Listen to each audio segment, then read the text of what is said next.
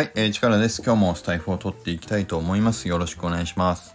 今日は、あの、この間ちょっと、あの、報告をした、えっ、ー、と、この1ヶ月で僕が転職の、まあ、新しい職場を見つけられましたよっていう話を報告したんですけど、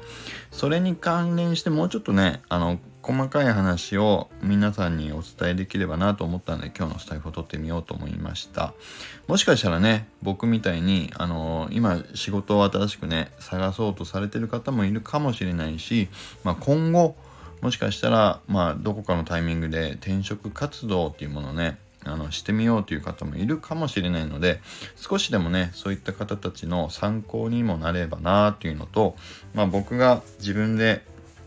まあ、今回の振り返りもできればと思ったんで、まあ、こんな話もしてみようかなと思いました。でえっとね今回まずえっと、3月14日にその上司とあるその、まあ、プロジェクトチームの方との話を受けて3月14日ね。でその直後から、えーと、転職活動を始めたんですけど各企業の募集要項を全部で、えーと、読んだ数がねえっ、となんと39社分。うん。39社分僕はね全部チェックをしましたね。でその中で、えーと申し込まなかった会社は13社。で残りのえっ、ー、と、24社に対しては、えっ、ー、とね、全部、えっ、ー、と、一旦僕は申し込みをさせていただきました。うん、24社に申し込んだんですね。で、そのうち、えっ、と、まずは断られたもの。だから書類が通らず、一次選考に至らなかった会社が半分。だから12社は僕はもう書類で落とされましたね。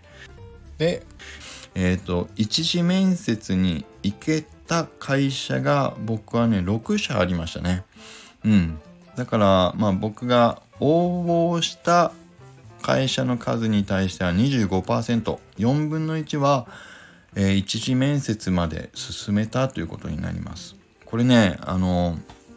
今回会社が僕の再就職支援をするっていうことで、えっ、ー、とね、人事コンサルみたいなのあの外部のね、えー、と会社さんのコンサルをつけてくれたんだけどもその方が言うにはもう25%とか書類が通って一次面接に行けてる時点でかなりあのすごい方ですよって言ってもらいましたね。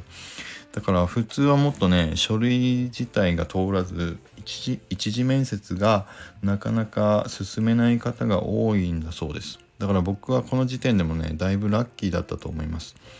で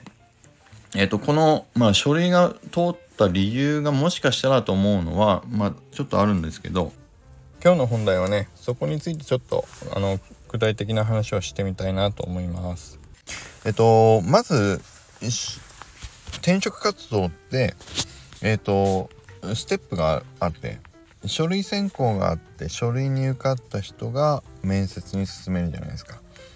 で面接を何個か繰り返して最後まで行って合格するかどうかっていうので一番最初のゲートって何かっていうと書類なんですよ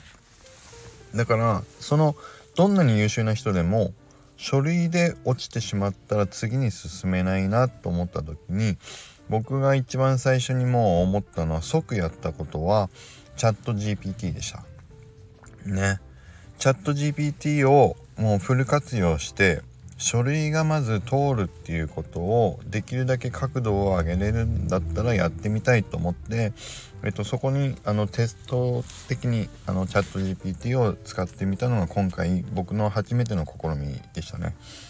でどこにあのチャット GPT を使ったかっていうと嘘をつくことは一切してないんですよ。もちろんしてなくて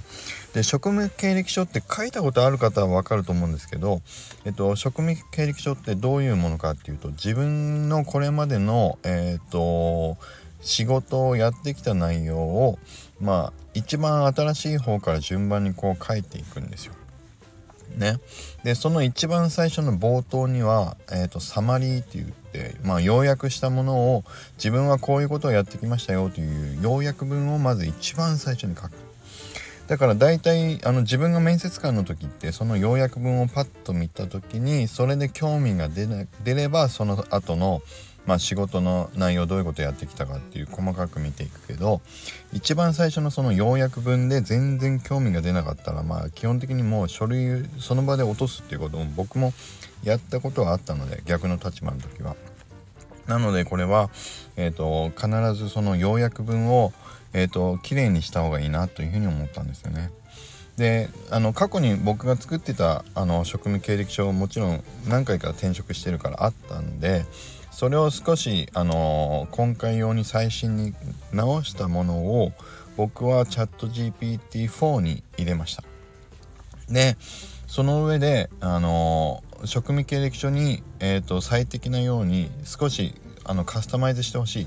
あの書き換えてほしいっていうふうにチャット GPT に依頼をかけたもので3回ぐらい、えーと、これじゃないなと思ったので繰り返した上で、まあ、出てきてよ良さそうに思ったものをあの僕は今回日本語用の職務経歴書と英文の職務経歴書2個用意したけどもどちらにもそれをあの活用しました。だからもしかしたら、うん、この要約文のところが、まあ、チャット GPT を使ったことで、まあ、4分の1書類が通るっていう高確率のねあの書類が通るっていう結果が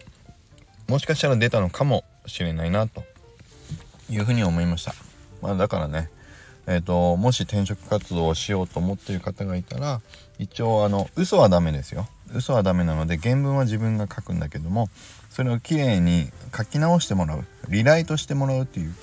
まあことに、えー、チャット GPT はあの有効なんじゃないかなというふうに思ったので、まあ、今日このお話をさせていただきました。ね。転職はまああのー、あ悪いことじゃないのでえっ、と、ぜひや、チャレンジしたいなと思っている方はチャレンジしていただきたいと思いますけど、まあ、確率を上げるっていう意味で、えっ、と、チャット GPT のようなツールはどんどん活用すべきというふうに僕は思いましたという話でした。今日も今日の話いいなと思っていただけた方はいいねボタンとフォローいただけると嬉しいです。それではまた皆さんからのコメントもお待ちしております。よろしくお願いします。じゃあまた良い一日を。